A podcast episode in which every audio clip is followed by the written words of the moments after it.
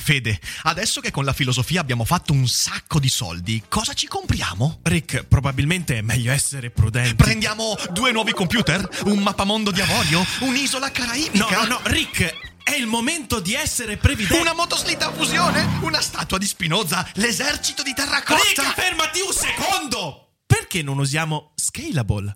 Scalable è l'app perfetta per chi vuol conoscere il mondo degli investimenti. Attenzione, investimenti pensati col cervello, non scelte di pancia. Scalable ti mette a disposizione gli strumenti essenziali per costruire una cultura del risparmio, ETF, piani di accumulo, accantonamenti a lungo termine per pensare oggi a quel che potrai fare domani. Scalable è un servizio sicuro e regolamentato con oltre 600.000 clienti e che ti aiuta a comprendere come funziona la finanza usando la testa. E sai qual è il bello? Con Scalable puoi iniziare a investire con solo un euro. Trovi tutti i dettagli in descrizione. Quindi, niente motoslitta fusione? Tra qualche anno, Rick, quando Scalable ci avrà aiutato a far crescere i nostri risparmi.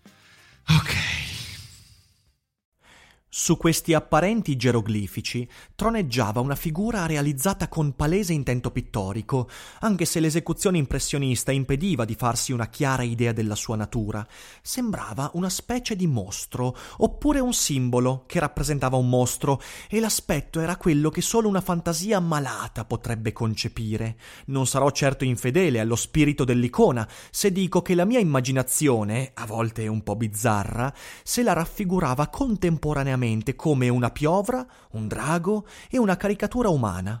Una testa molle e tentacolata sormontava un corpo grottesco, scaglioso, con ali rudimentali, ma era l'aspetto complessivo che lo rendeva davvero orribile, e alle spalle della figura era appena accennato un elusivo sfondo architettonico.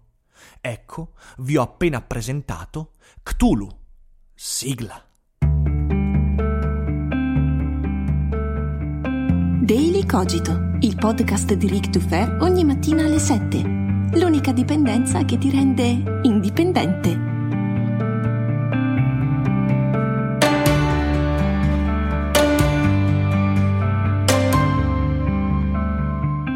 Salve a tutti e bentrovati per questa quarta puntata di Lovecraftesque. Siete su Daily Cogito e io sono sempre Ric Dufer e grazie, grazie, grazie per i numerosissimi messaggi che sto ricevendo in merito alle prime tre puntate di questa settimana tematica.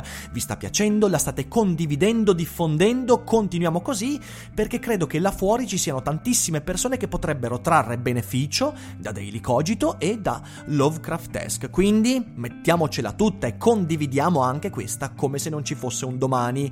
E non c'è che dire, Lovecraft è senza dubbio uno degli autori che maggiormente hanno ispirato giochi di ruolo, videogiochi, universi espansi nel cinema, in libri, letteratura, racconti e mille altri luoghi dove la gente ha giocato con questo autore che vuole terrorizzarci. Sembra una cosa strana e cercheremo di capire perché a così grande dismisura Lovecraft viene usato per giocare, per raccontare a nostra volta storie, per inserire nuovi personaggi, nuove narrazioni, per entrare e immedesimarci in questi mondi che sembrano così alieni e terrificanti.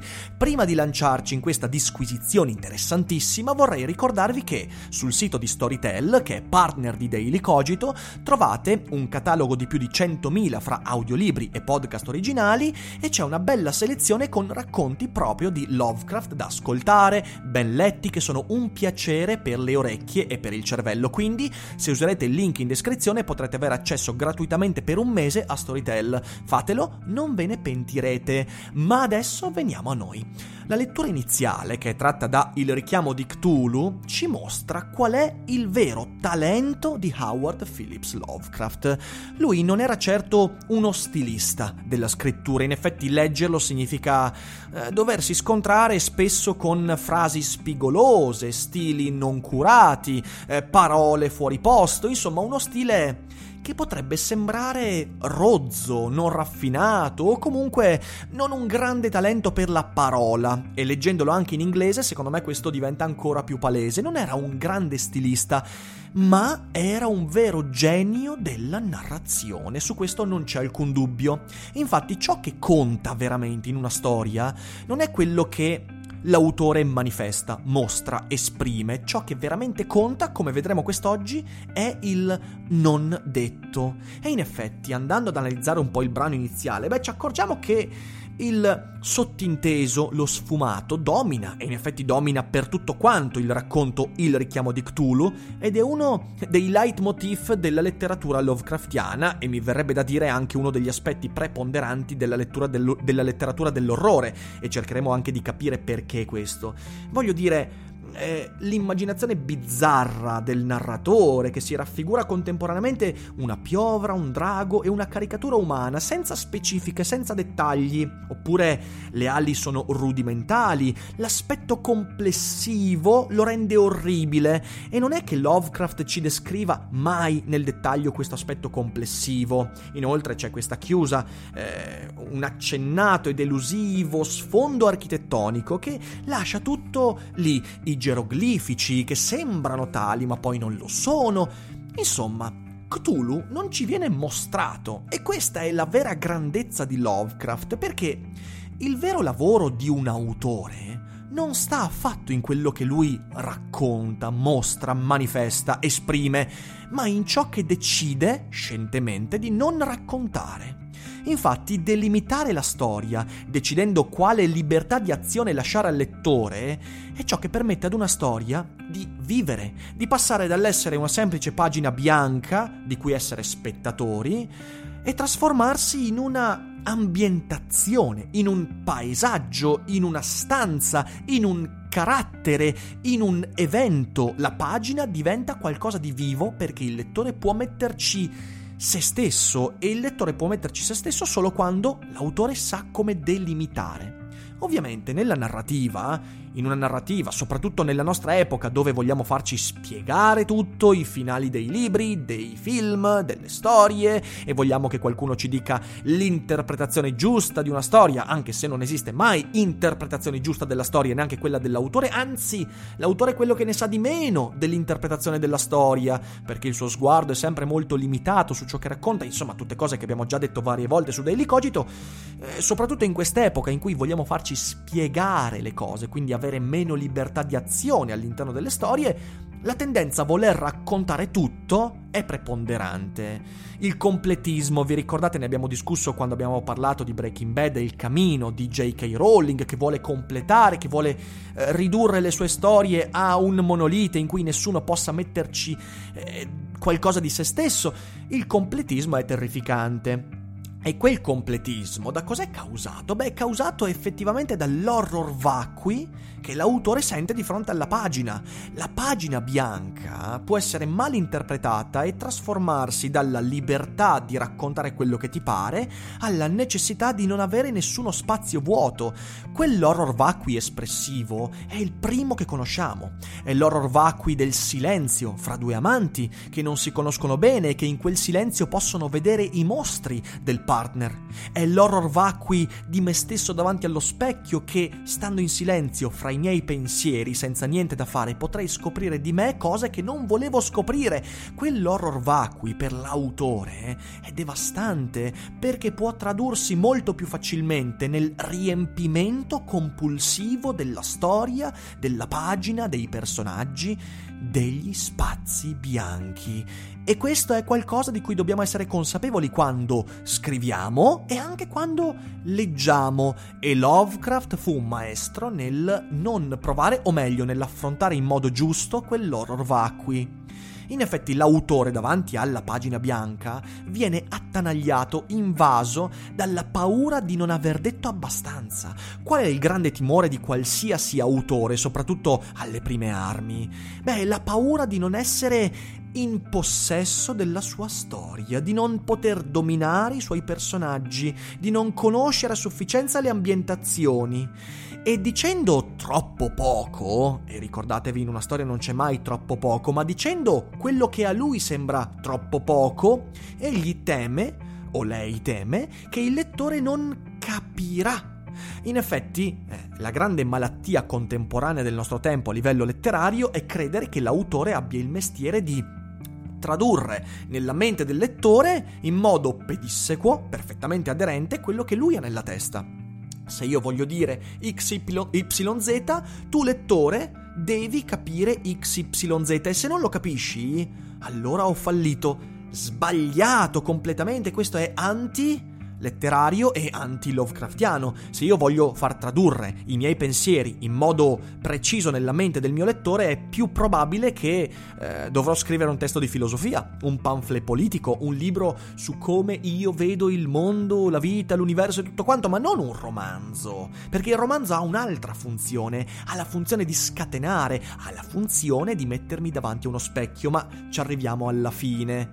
O forse la vera paura dell'autore che cerca di assecondare in modo sbagliato quell'horror vacui della pagina vuota, forse la sua vera paura è che la storia inizi a vivere di vita propria, che la storia, un po' come un Frankenstein di carta letterario, comincia a muovere i suoi passi contraddicendo gli intenti che lo stesso autore voleva mettere dentro a quella creatura ma l'autore deve fare pace come il dottor Frankenstein che il suo mostro vivrà di vita propria. L'horror, da questo punto di vista, è il genere perfetto per questo scopo, per questo aspetto, perché la paura che l'autore possiede di perdere le redini della storia è la rappresentazione letteraria della paura dei personaggi di Lovecraft di entrare in contatto con l'oscurità perché l'autore vuole tenere le redini della storia? Perché la storia potrebbe essere il veicolo che lo porta dentro meandri inesplorati. Vi ricordate cos- cosa abbiamo detto di 1984 di George Orwell? Qual è la parte interessante di quel romanzo? Non tanto la prima, quella in cui Orwell ancora voleva dire una cosa ben precisa e voleva inserire nella storia dei messaggi ben delineati che aveva pianificato. No, è la seconda parte, quando Orwell perde letteralmente il controllo della storia e la storia finisce per trascinare l'autore dentro sentieri che lui non voleva percorrere. E sapete che Lovecraft con le sue storie ha vissuto mille volte questa vicenda di venir trascinato, trasportato, strappato alla normalità per vivere dentro ambientazioni, boschi, città, sottosuolo e paesaggi inaccettabili e imprevisti. Ecco allora che i personaggi di Lovecraft vivono esattamente di questa paura. Loro con la loro razionalità, esattamente come detto ieri nella puntata dedicata a, al Socrate, a Dunwich, riascoltatela se volete recuperarla e non l'avete già sentita, dicevo, i suoi personaggi vivono di quella razionalità che cerca di difendersi dall'idea che il mondo sia molto di più rispetto a quello che noi pensiamo e che essendo molto di più, inevitabilmente prima o poi ci trascinerà dentro sentieri che non vogliamo esplorare. Ecco allora che l'autore, affetto dalla stessa paura, dalla stessa angoscia dei personaggi di Lovecraft, l'autore letterario cerca di non far sì che la storia prenda vita propria, quindi cerca di mettere in atto meccanismi e stratagemmi che permetteranno a lui di mantenere un fittizio e temporaneo, fugace, baluginante controllo prima o poi la storia ti trascina dove vuole lei. Ecco, questo è il motivo per cui Lovecraft è un perfetto narratore. Al di là dello stile, al di là degli spigoli, al di là della poca piacevolezza di alcuni racconti, lui è perfetto come narratore perché ciò che lascia fuori da quello che dice, i sottintesi fra le righe, il non detto oltre ciò che è espresso, ciò che aleggia senza essere manifesto, tutto questo è il vero protagonista. Esattamente come nella pagina che vi ho letto, questa descrizione di Cthulhu, Lovecraft gioca sulle sfumature, gioca sui sottintesi, sulle ambiguità letterarie, sulle figure retoriche che ti lasciano un po' in sospeso. Ti chiederai sempre: ma, ma cos'è che voleva dirmi? Perché non è quello che vuole dirti Lovecraft la verità del racconto. La verità del racconto è ciò con cui tu riempirai la storia. Il lettore, di fronte a quelle sfumature, di, que- di, fronte a quei sottintesi, di fronte a quel non detto, deve riempire i vuoti con se stesso. Perciò Lovecraft è una perfetta cura per l'horror vacui. Proprio perché di fronte a quell'horror vacui un lettore può decidere di non addentrarsi e tenersi l'horror vacui, qualcun altro potrebbe decidere di affrontarlo, riempendo quel vuoto con i propri pensieri, le proprie idee. Sono infatti i mostri del lettore, è il Cthulhu del lettore è l'Azatoth del lettore a trovare forma nei racconti di Lovecraft. Non c'è divinità esterna all'immaginazione del lettore, così come il narratore del richiamo di Cthulhu riempirà la statuetta con le sue immagini, con le sue strutture mentali, con le sue idiosincrasie, con i suoi archetipi non quelli di Lovecraft.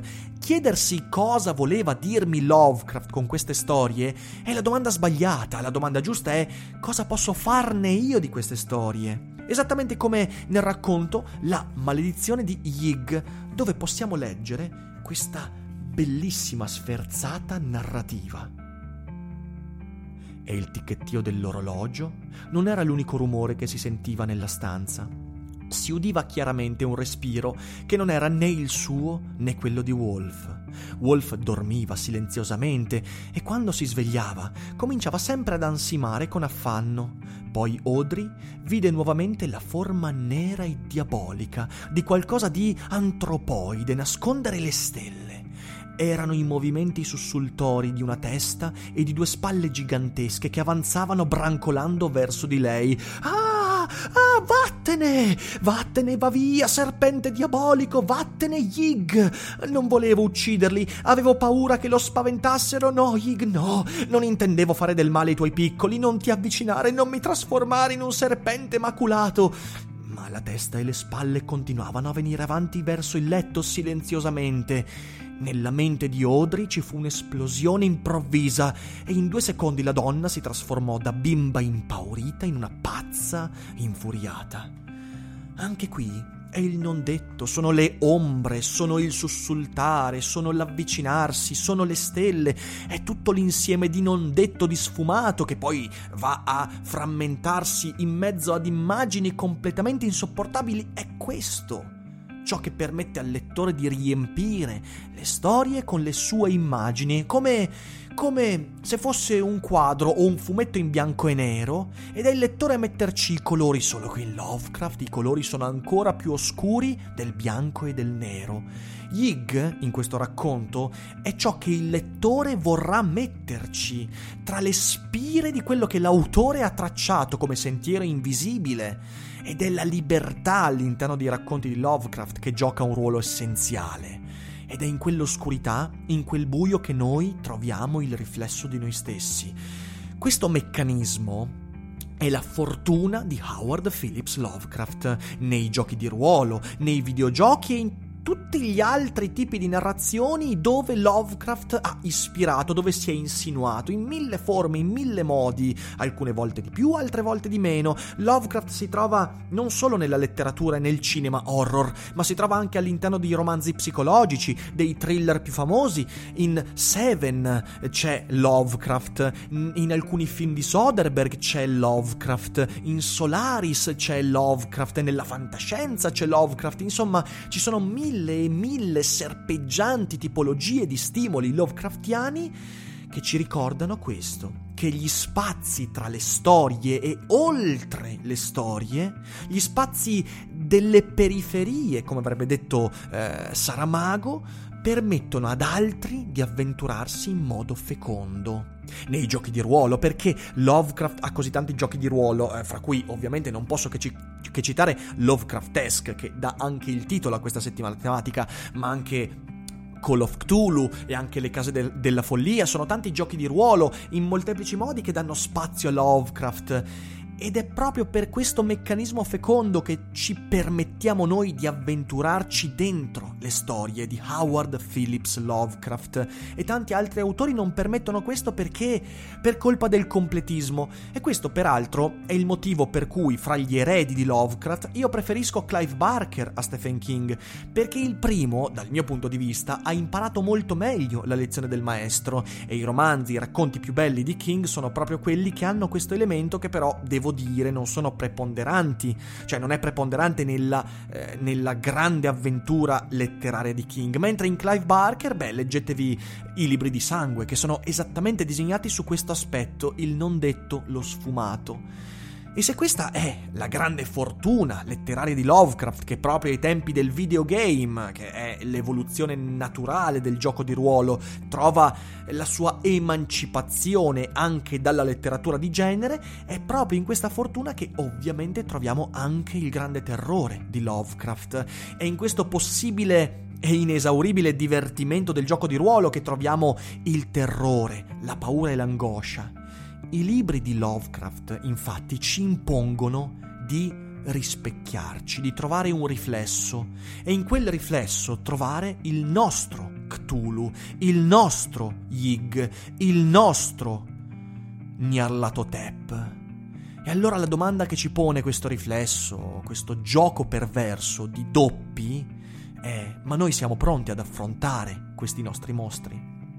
Audrey nel racconto La maledizione di Yig, Audrey in questo racconto perde del tutto il senno quando si trova di fronte a quel riflesso e si narra che altri viandanti incauti, abbandonandosi agli invisibili sentieri lasciati da Lovecraft, abbiano velocemente perduto il gioco, ritrovandosi in mezzo ad un incubo.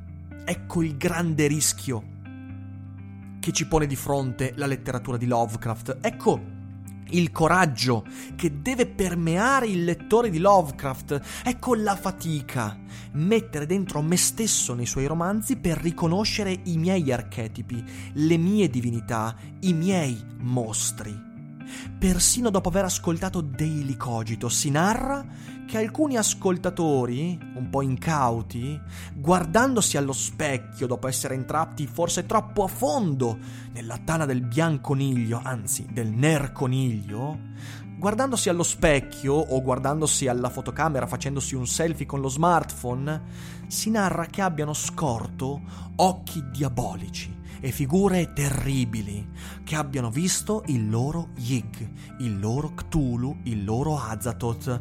E se tu sei tra questi, avrai il coraggio di ascoltarmi ancora, affrontando i tuoi demoni. Grazie a tutti per l'ascolto, spero vi siate divertiti, io come sempre mi sto divertendo molto con questa settimana tematica e domani ci sarà anche un ospite, quindi tendetevi forte perché ci sarà il primo ospite di una settimana tematica, ovviamente escludendo Boldrin che sarà ospite nella puntata di sabato, ci mancherebbe, però voi ditemi cosa ne pensate di questa puntata, aspetto le vostre opinioni, i vostri commenti e noi ci risentiamo come sempre domani con la nuova puntata di Lovecraftesque e stasera alle 18 su Twitch andremo ancora in quella bella avventura che è To The Moon, io e Ari, quindi non mancate alla diretta. Vi abbraccio, buon giovedì a tutti e non dimenticate che non è tutto noia ciò che si perde.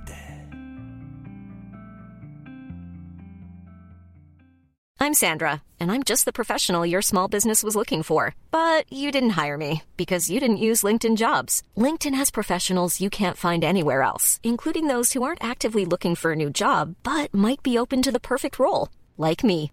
In a given month, over 70% of LinkedIn users don't visit other leading job sites. So if you're not looking on LinkedIn, you'll miss out on great candidates like Sandra. Start hiring professionals like a professional. Post your free job on linkedin.com/people today.